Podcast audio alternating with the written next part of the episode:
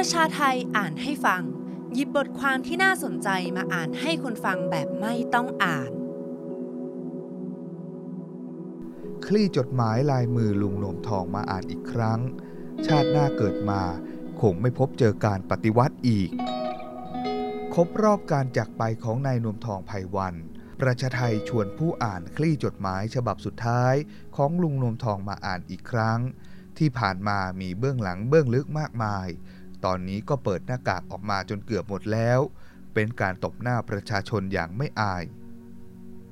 สวัสดีครับท่านพี่น้องประชาชนที่เคารพ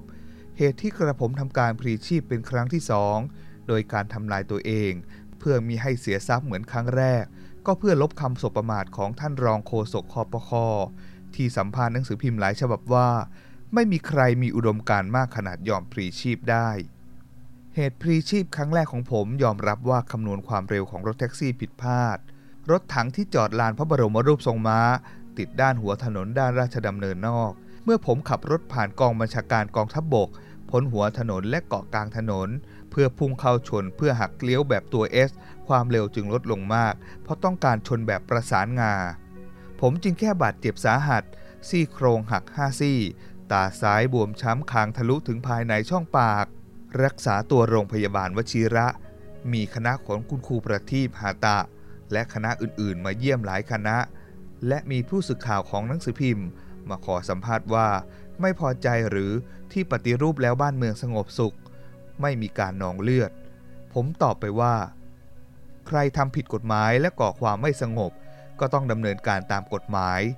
ที่ผ่านมามีเบื้องลึกเบื้องหลังมากมายตอนนี้เปิดหน้ากากออกมาเกือบหมดแล้วเป็นการตบหน้าประชาชนอย่างไม่อายแต่ไม่เห็นเป็นข่าวรวมทั้งข่าวที่ผมชนรถถังเพื่อประท้วงคปค.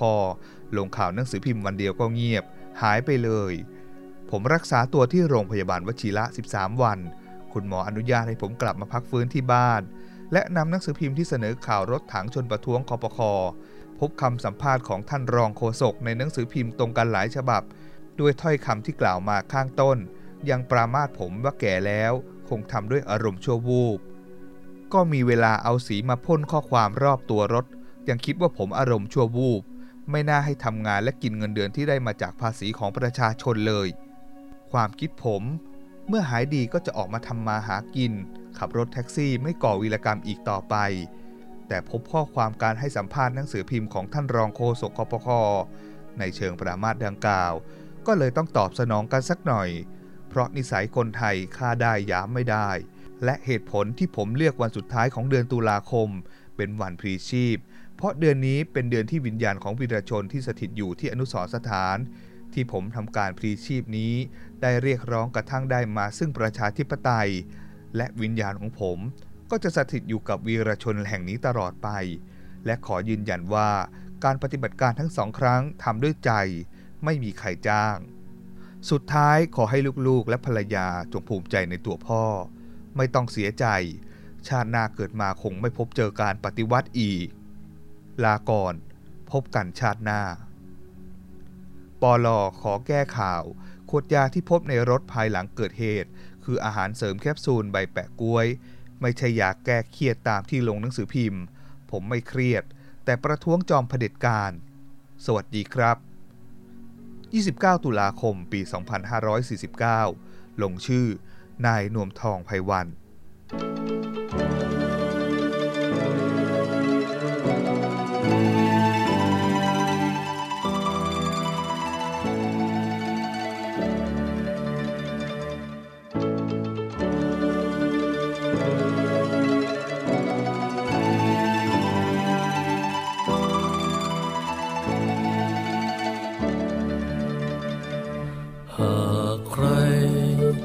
ไม่ท้อจงสู้ต่อไปยืดอกภูมิใจไม่ก้มหัวไม่ยอมพ่ายแพ้เพราะเราไม่กลัวปราบคนชั่วด้วยมือพวกเราคลื่นคนบนถนนทอดยาวสุดตากูร้องกองฟ้าจะปลุกเรา ฝากความห่วงใยทักทายเพื่อนเก่ารอถึงวันของเราอีกครั้งตื่นเถิดขึ้นมาระดมคนร่วมฝันเพื่อสร้างสรรค์วันที่เป็นของเรา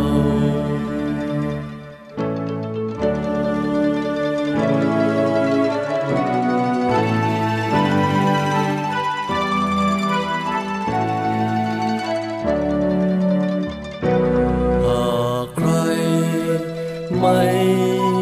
ท้อจงสู้ต่อไปยืดอกภูมิใจไม่ก้มหัวไม่ยอมพ่ายแพ้เพราะเราไม่กลัวปราบคนชั่วด้วยมือพวกเราคลื่นคนบนถนนทอดยาวสุดตาท้องฟ้าจะปลุกเราฝากความห่วงใยทักทายเพื่อนเก่ารอถึงวันของเราอีกครั้งตื่นเถิดขึ้นมา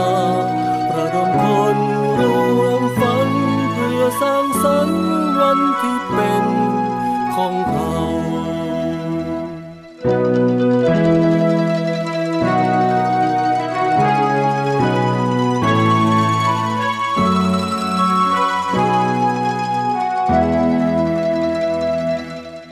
อย่าลืมกดไลค์กดแชร์กด Subscribe แล้วคุณจะไม่พลาดข่าวสารจากประชาไทย